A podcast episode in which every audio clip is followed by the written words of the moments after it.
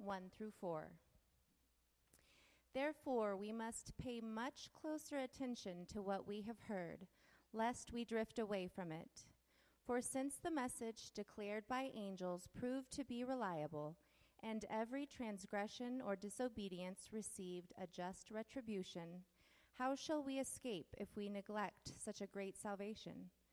It was declared at first by the Lord, and it was attested to us by those who heard, while God also bore witness by signs and wonders and various miracles and by gifts of the Holy Spirit distributed according to his will. The word of God for the people of God.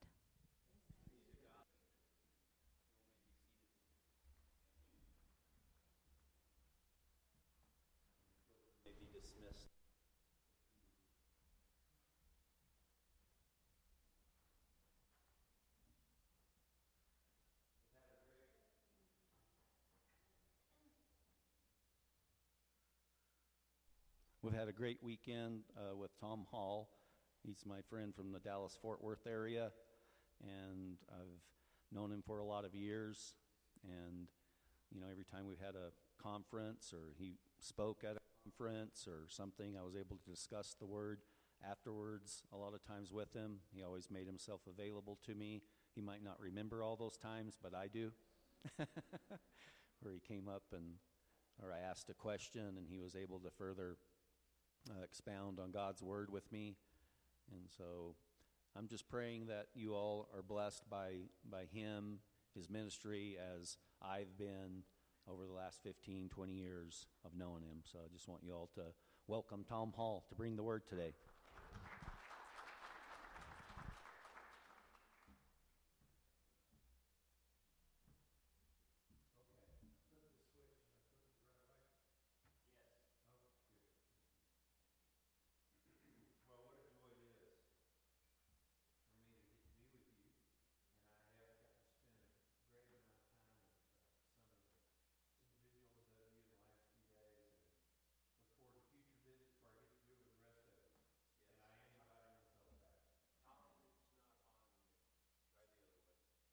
Left. Oh, here we go.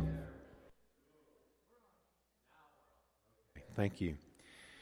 So, um, anyway, I have uh, great love and esteem for Bobby, and I, as I know you do, and uh, Teresa and their ministry here. And uh, I, I, hope you guys uh, uh, specifically thank God for the blessing of being cared for by uh, Bobby and Rifle and the heart that they have for him and for you. Um, I travel, and uh, I know lots of people who would love to uh, have the grace that God has given you as a church here. And uh, I thank God for it, and I'm happy for you. So, um, I don't know if you noticed, but uh, it seems like it's getting harder and harder to pay attention. I remember when I was a kid, I think it was one of my uncles. I was around a lot of uh, just salt of the earth country folk who had quaint ways of saying things. And um, I, re- I, think I remember one of my uncles saying, uh, Yeah, when I was growing up, we were so poor we couldn't afford to pay attention. Right? And uh, I remember thinking that was kind of funny when I was a kid. And then I thought about it later and just kind of turned it around and thought, you know, it really is good news. Nobody is too poor to pay attention. Right? It is one of the few things in your life you have a measure of control over. Where your attention is focused. And uh, the challenge we have in stewarding that freedom is, I believe, one of the greatest challenges we face in our contemporary uh, situation of following Christ. When the writer of Hebrews was addressing the original congregation that received these messages that we call the book of Hebrews, I think of the book of Hebrews as kind of a, a pastiche of sermons, right? And um, He was talking to a group of people. We can tell if we read the whole book, which we're not going to do today. But he was talking to people who were struggling to pay attention well. Their attention was being diverted, they were being distracted from the message of Jesus Christ and the person of Jesus Christ and his availability and his sufficiency. And some things don't change. Right? The writer of the book of Hebrews spends this whole marvelous book repeatedly calling his audience back to the main thing. And in the text that we just read and that we're going to explore together today, I believe you practically have sort of the thesis statement for the book of Hebrews because all of chapter 1 is a big, long, glorious introduction, and then he finally kind of brings it to here's what I want to talk about for the next 13 chapters, okay, or for the next 12. So, uh, as we ponder it together today, and as we ask the Holy Spirit to speak to us from it today, I want you to think with me about the topic, the title of this message, The Company of the Attentive. I think it's clear that this passage is calling God's people to, as a group, be attentive to what they know. Here's one of the temptations I think we face in our culture. We live in you know, the information economy, right? And uh, there is always more information. There's always more research you could do. There's always more you could find out before you have to make a decision. Uh, we are inundated with information. And I think that we often fall into the deceitful uh, opinion or the deceitful frame of mind that what we need most is more information. And I propose to you today that in most situations, you are not lacking information, you are misdirecting your attention. For those of us who have heard and responded to the message of Jesus Christ, most of what we face requires, before any new information, it requires attention to what we already know. In fact, much of what we have yet to know lies in the same direction as what we already know. And when we go looking for information elsewhere, it's utterly counterproductive. It begins with a focus of our attention. And so I want us to look at this text together with, those, with that idea in mind, what it, would it look like for Grace Harvest Church, for the believers you have fellowship with in other contexts, maybe your extended family, maybe people you work with, maybe people in your neighborhood, right? What would it look like for any group of believers in Christ to become a company of the attentive? Well, the first thing I would uh, say to you from this passage is that such a company, as such a company, we continually marvel at the Son and His salvation. We continually marvel. Listen, you can't, as a believer in and a follower of Jesus Christ, you cannot afford to get over what He has done for you right? Job one is to be as impressed today as you were the first day you heard it. And if you're not, saints, that's on you because it is no less impressive than it ever was. If you're less impressed, that's on you. That has nothing to do with the thing itself, that has to do with your perception of it. And that perception may be faulty because of your lack of attention to it. Notice what the writer of Hebrews said in verse 1. For this reason, we must pay attention all the more to what we have heard. More attention to what you've already heard, right? And then, well, and, and let me just remind you if you're familiar with Hebrews chapter 1, the way the whole book of Hebrews begins, if you recall, God uh, spoke to us through our fathers in many portions and in many ways, but in these last day, he in these last days, he has spoken to us by his son. Right? That's how the book of Hebrews starts. And now the writer of Hebrews is coming back to that same idea. You have already heard the Son speak. You haven't just heard about the Son, you've heard from the Son. If you're a believer in Christ, it's because one day you heard his voice. One day, while a preacher was preaching, or while a friend was testifying, or while the wheels were coming off on your life, you heard the Son speak. And whatever you knew that day, and by the way, Jesus did this for me when I was five years old, so I'm proof you don't have to know much.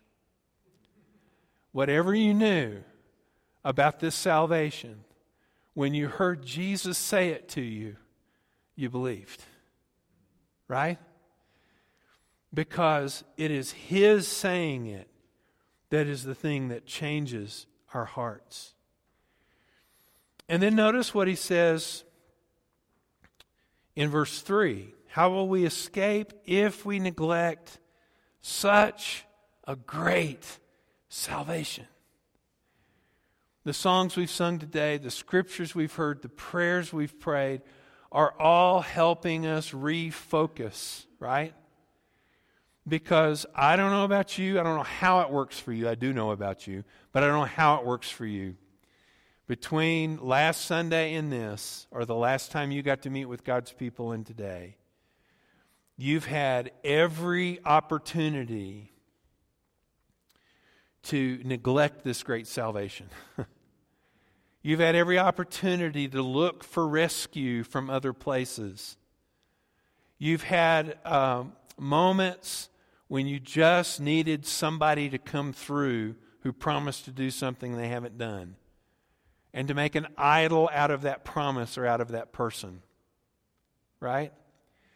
This great salvation we cannot neglect. And then I'll remind you, too, from the very last verse of chapter 1, after this great um, uh, comparative passage where the writer of Hebrews has compared the sons speaking to the angels speaking, he gets to the end of it, having described the glory of the exalted, uh, enthroned Christ. And he speaks in verse 14 of chapter 1 of those who are going to inherit salvation. It's the first time he actually uses the word salvation. I believe he's been describing salvation throughout the entire previous passage, but he uses the word. So he's calling our attention back to a great salvation. And I'm just going to repeat it, saints, because it's real. Most of the important things about belonging to God and walking with Him and living with Him most of the important things are really simple, and this is one of those. This salvation is greater than we give it credit for. And many of our struggles and much of our confusion and much of our discouragement comes from the fact that we do not assess it and esteem it as it is. Notice how the writer of Hebrews describes, starting halfway through verse 3. This salvation had its beginning when it was spoken of by the Lord, and it was confirmed to us by those who heard him. At the same time, God also testified by signs and wonders, various miracles, and distributions of gifts from the Holy Spirit according to his will he describes some of the greatness of this salvation and said the first thing that's great about it is its history of coming straight from the lips of Jesus. When Jesus came, he came proclaiming, Repent, for the kingdom of heaven is here. I'm the king, and I'm bringing the kingdom your hearts have longed for. That word of salvation came straight from the lips of Jesus. So it's great in its history, it's great in its transference. How is it that the first hearers of this letter of Hebrews, or even more so for us, it's because those who experienced Jesus attested, testified, confirmed the chain has not been broken. The word has been delivered faithfully for 2,000 years, so that the likes of us are gathered here in Jesus' name, pondering that great salvation.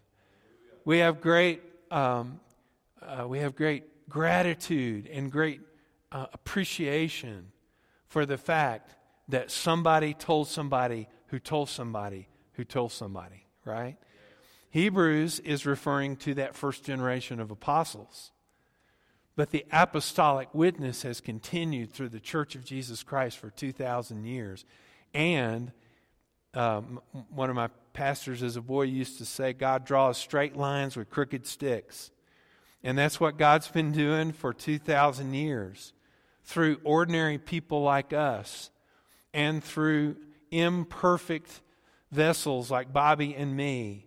The Word has continued to be the word of this salvation has continued. And then God does what only God can do. By the presence and power of His Holy Spirit, He confirms that message. He changes lives. He heals sick bodies. He lifts up and casts down nations. He causes wars and strivings to cease. He is a God who is still in the business of doing great things in human history because of His purposes in salvation and as this message of salvation is preached. We have a great salvation to marvel at. Any problem you have would be helped by refocusing on what you already know about God's salvation through Christ. You're kind of, some of you are hearing me kind of like Naaman when he heard the prophet say, Go dunk seven times in the Jordan River. It's like, no, my problems are bigger than that, preacher. I, I need a new, I need something new. I need something esoteric. I need something fresh. Well, you do need something fresh. You need a fresh dose of what you've already got. Right? Because God has not changed his mind about how he saves sinners. God has not changed his mind about how he rescues broken families. God has not changed his mind about how he can and will honor obedient nations and tribes and peoples. Okay? He's the same God, it's the same message, and he has not changed his mind.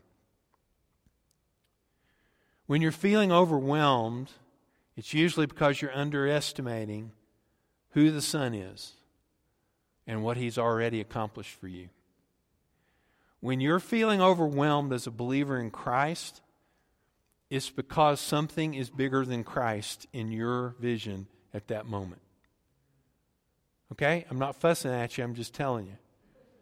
It's how I do it, this is how you do it. Agreed? We get over, listen, I'm not telling you it won't be hard. I'm telling you it's the difference between hard and overwhelmed. Do you understand the difference? When you're feeling overwhelmed, it's because something has gotten bigger than this great salvation we're talking about. It's, And this is, by the way, one of the reasons we come to the Lord's table week after week after week. Because the Lord gave us a way to refocus, right? I, he said, I know you. I know you're, I know you that you are dust.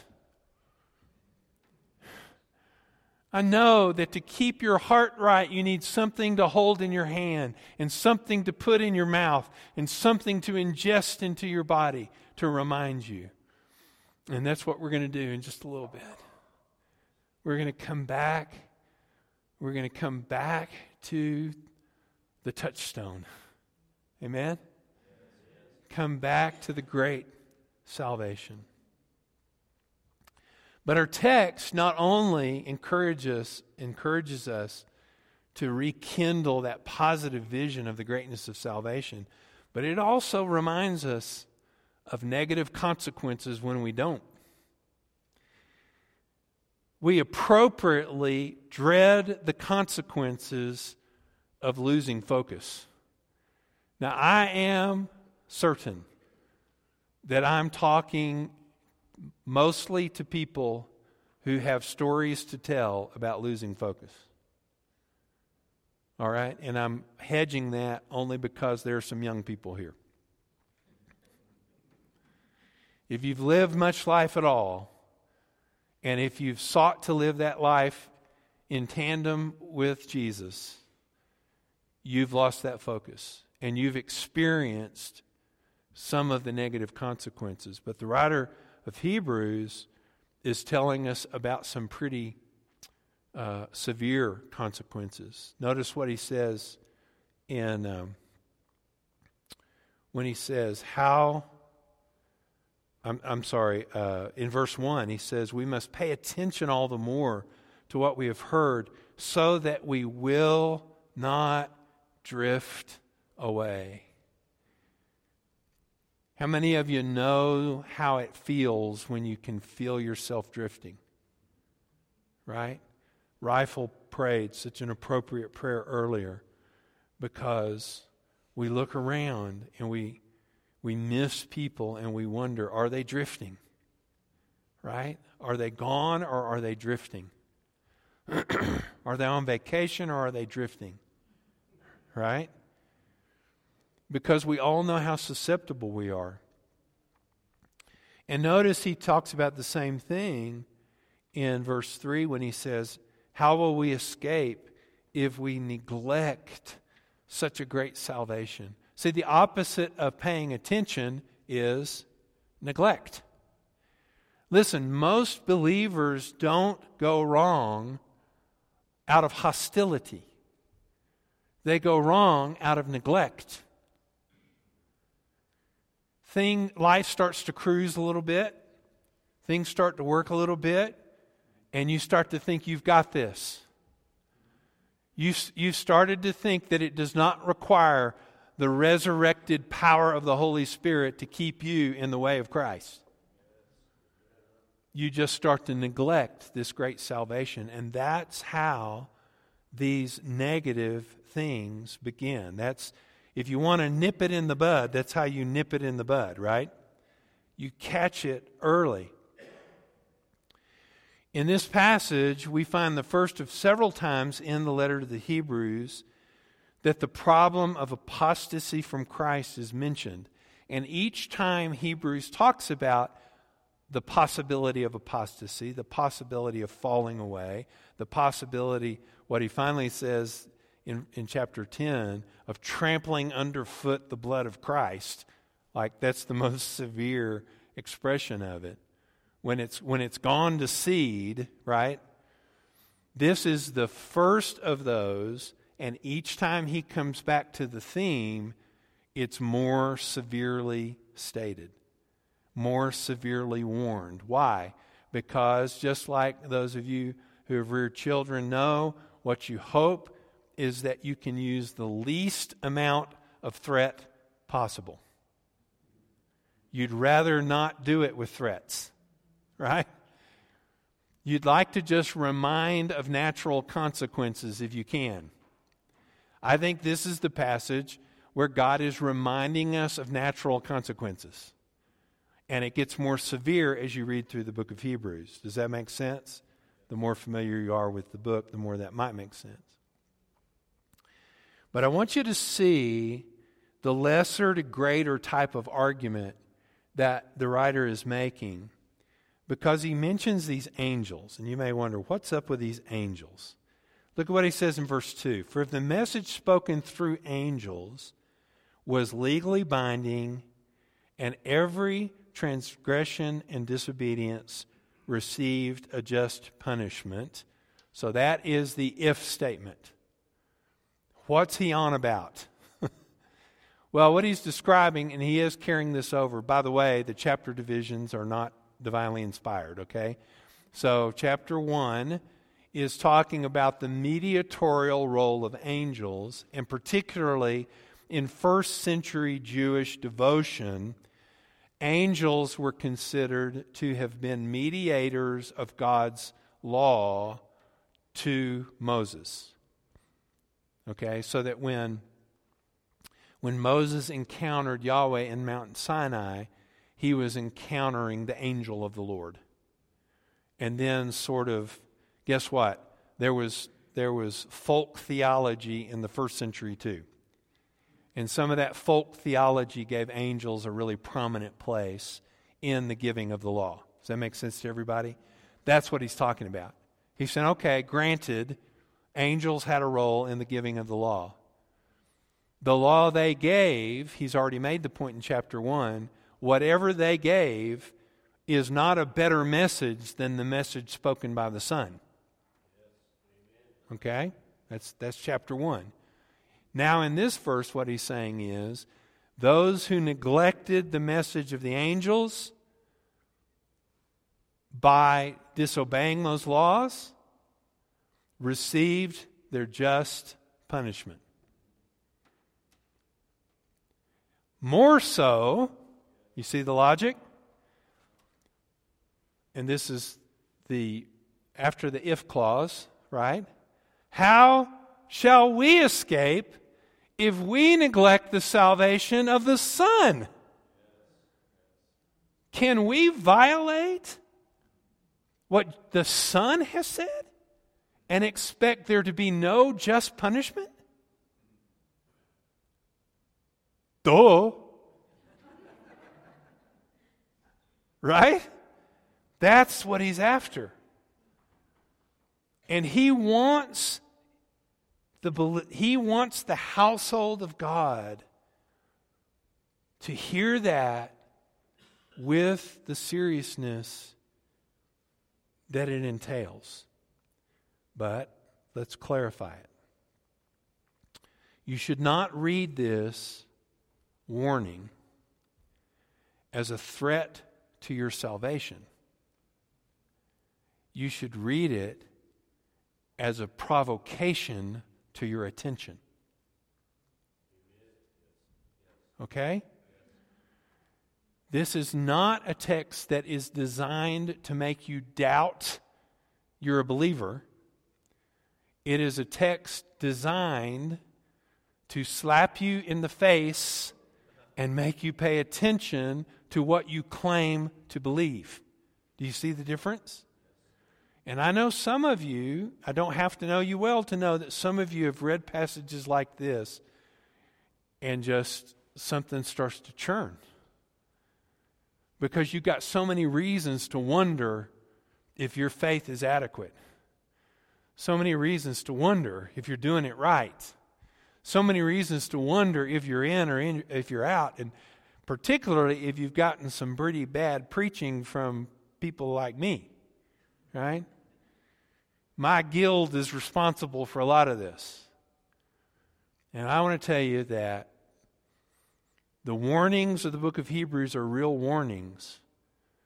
But I want you to start with this in mind. They are the warnings of a heavenly Father who is willing to remind you of the natural consequences of drifting and neglect because he doesn't want you to experience even the preliminary ones. See?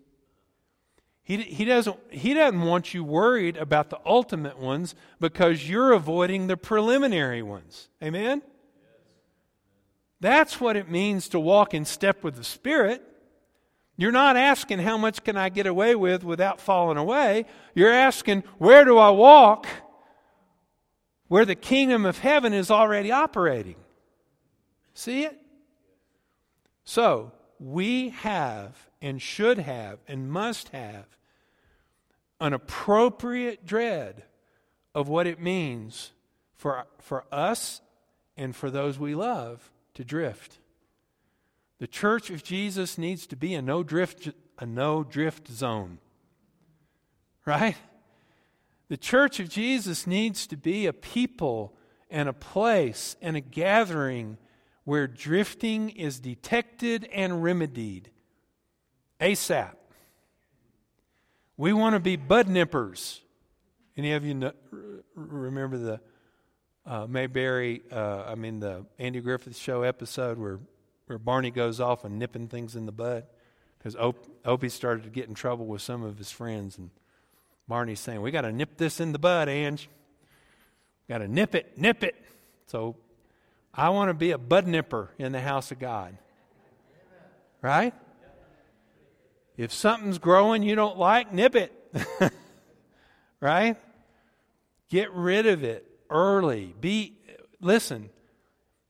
And we'll say more about this in a moment, but the church of Jesus is supposed to be an early detection system for drifters. We're supposed to be engaged with one another. We're supposed to be involved in one another's lives so that we know. How many of you who've walked with Jesus for a while, you have some uh, patterns, shall we say? And anyone who knows you well knows your patterns and could help intervene early in your drift if they knew you. So we have to have a healthy, appropriate dread of what it means to neglect this great salvation. And then finally, because what I'd like to do is I'd like to take your focus, if it is on yourself as an individual, and move it toward what this means for us as a group, as the people of God. Okay? we mutually remember the message that rescues us. We mutually remember. That's the best way I could find to put it. We help each other remember.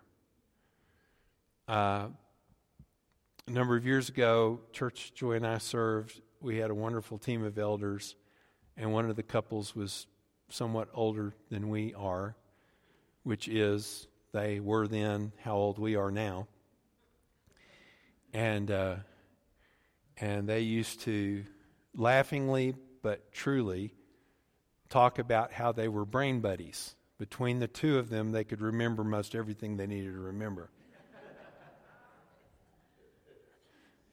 Anybody else know that experience? You don't have to be old to experience it, by the way. Uh, if you have enough young kids in your house, that'll do it.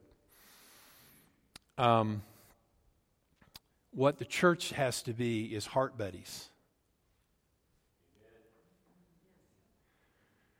So that the things your heart is tempted to drift away from, your brothers and sisters won't let it.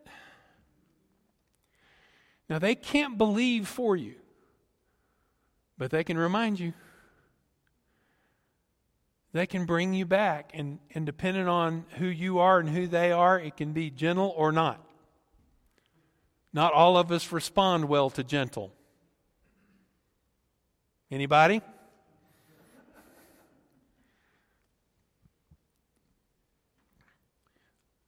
Did you notice as we read through the text? Probably not, because you, unless somebody's trained you to.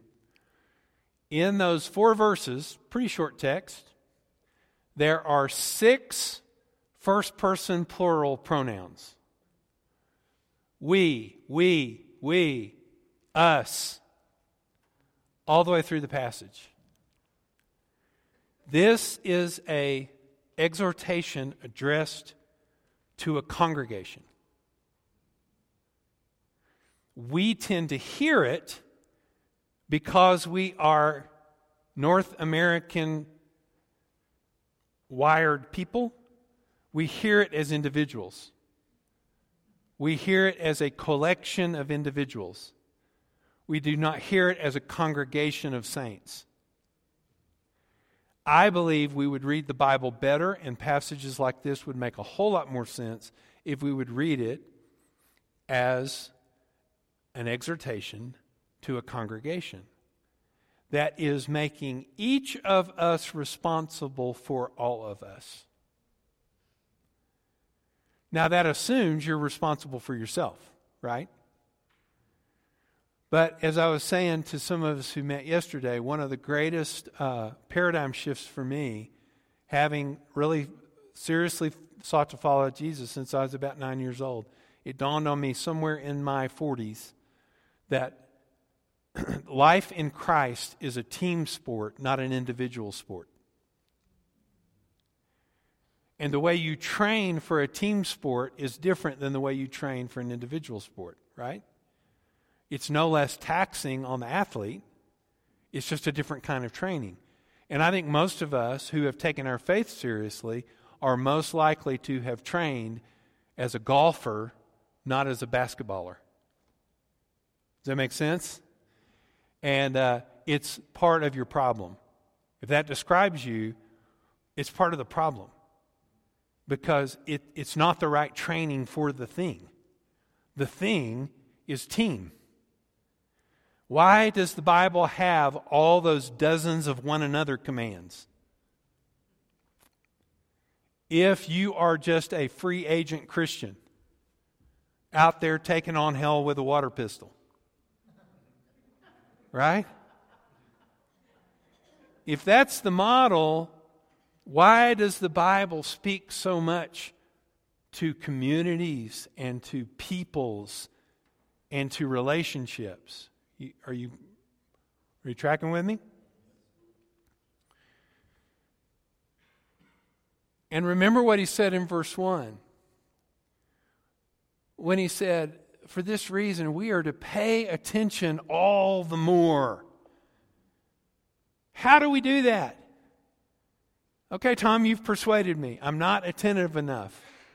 What do I do? One of the things you do is you embed yourself in the body of Christ so that you are a reminder and a remindee. And a week should not go by that you're not doing both for somebody. Is that practical enough? a week should not go by. And by the way, it should happen when we gather, but it should be happening lots of other times too. Particularly if you live with any believers at your house. That'd be a good place to start. Particularly if you have any believers in your contacts list. Right after you send the cat picture, send something valuable.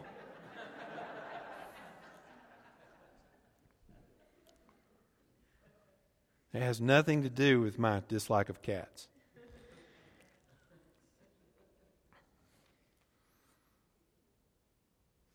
As I said before, what's needed is more attention, not new information. One way to get more attention is to help each other focus on the only thing that keeps any of us from drifting and coming into just punishment. Wouldn't you rather make the adjustment when it's just a tap on the steering wheel and not a 180? Right? That's how God intends, that's part of how God intends his body to function. This, this is, to me, one of the best. If, if Hebrews has been an intimidating book to you, read it through this lens. I think the book of Hebrews is addressed to a congregation where the where the pastorly writer is saying to those who are trusting Christ, there are those in your midst who are being tempted to fall away from Christ. Don't let it happen on your watch. Because it's awful, and here's what it looks like, and here's what it sounds like, and here's why it's not consistent with the word we've heard from the Son. Does that make sense? Again, the more familiar you are with the book of Hebrews, the more you can evaluate that. But that is what my heart longs for in the churches I have anything to do with. He is provoking us to hear together and to help each other keep our focus on the Son. And if you are a believer in Christ Jesus, and that means the Holy Spirit lives in you as He does in me, you can't hear that and something not flutter in your heart. And even those of you who think of yourself as like really independent and, and super competent, just ask some people. ask people that you know are for you. And you may find out that other people can see how you're drifting. They're called blind spots. It's the reason we have all those mirrors on our cars. You're not going to make it through life without mirrors. You're not going to make it through life without people who see your blind spots when you can't see them. And specifically, your blind spots about the Son, and your blind spots about His ways, and your blind spots about His salvation, and how the same one who rescued you is the one who is transforming you, and the one who will glorify you. Right? So, this is just a burden that I have kind of everywhere I go these days. I haven't preached it from this text before, but this is the burden. How can any church, but today this church, be more effective? How do we make this a place where drifting is very unlikely to happen? And if it does happen, it won't happen unseen or unnoticed. Now, this is not the same as being a busybody.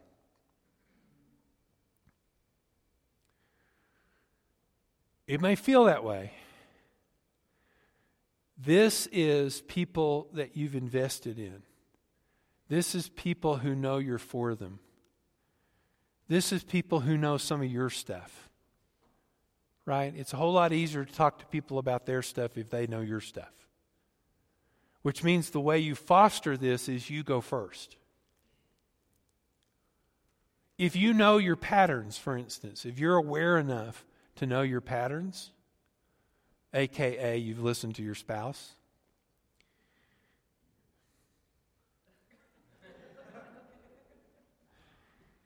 then the people you want to befriend, you can say, hey, we're kind of, you know, we're past just buddies.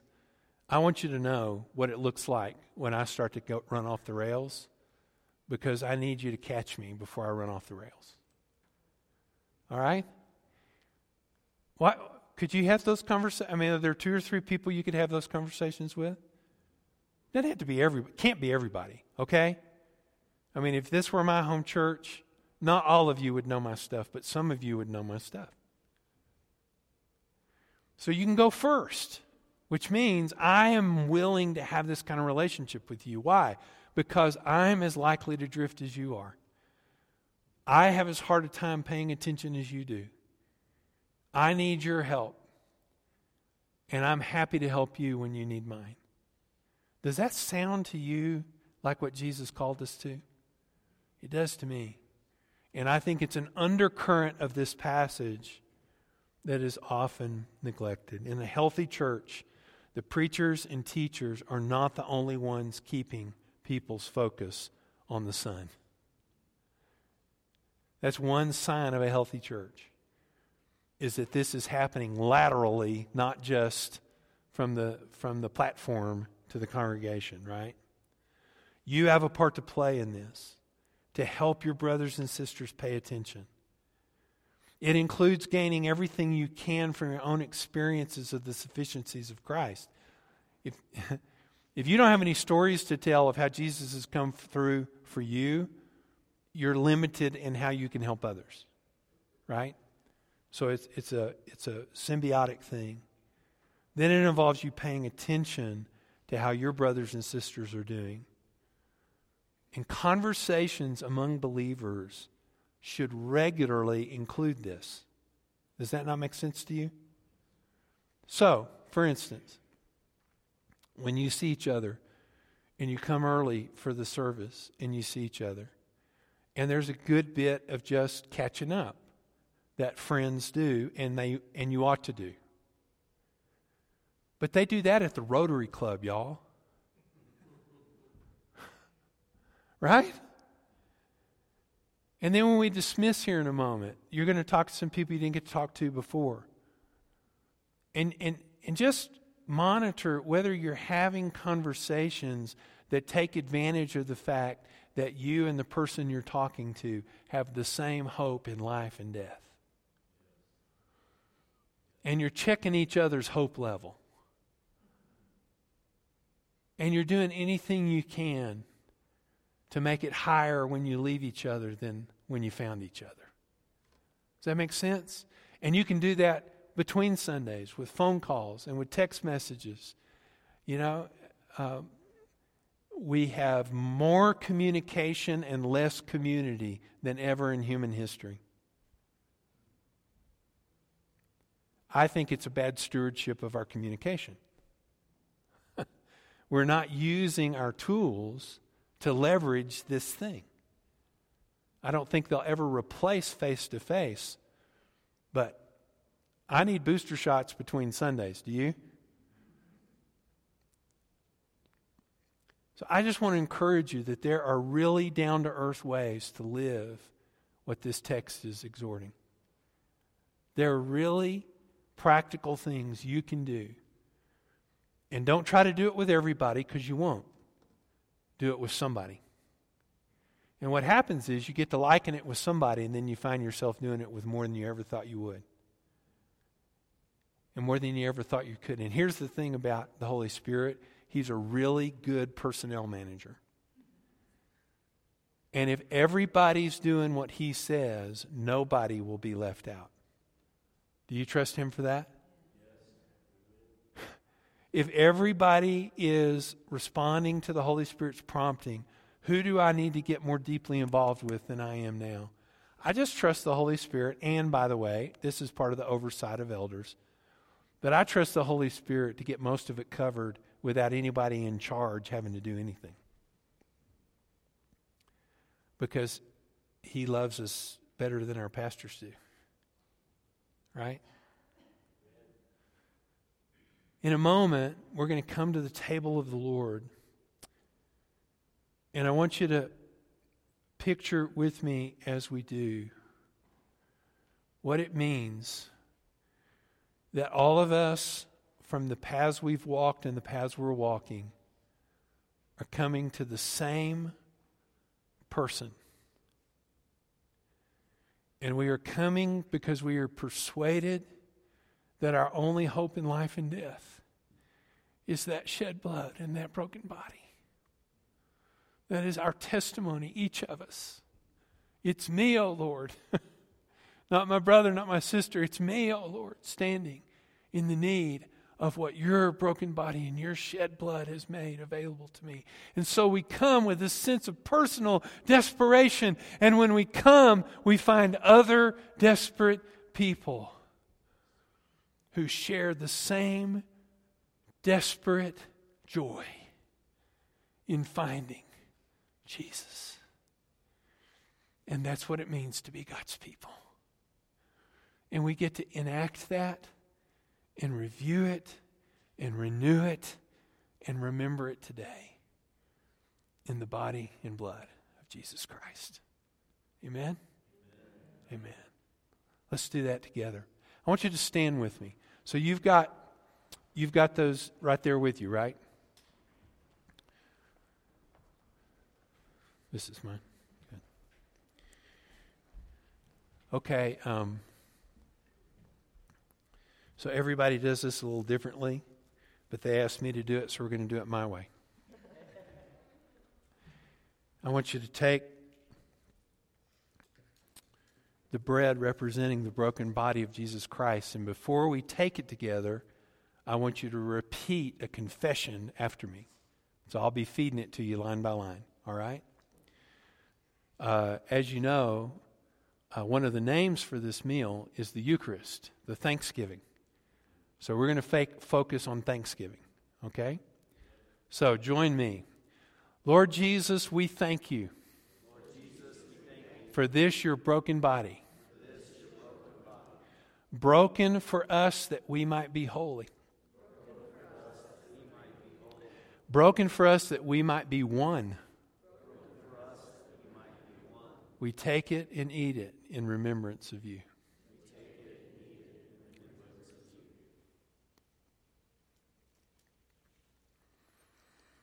And then join me in taking the cup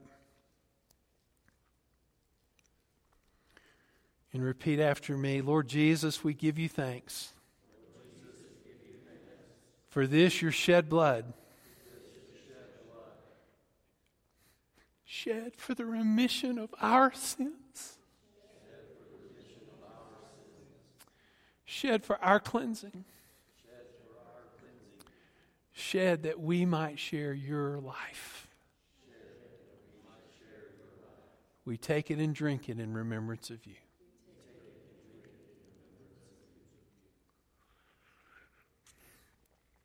Thanks be to God for his indescribable gift.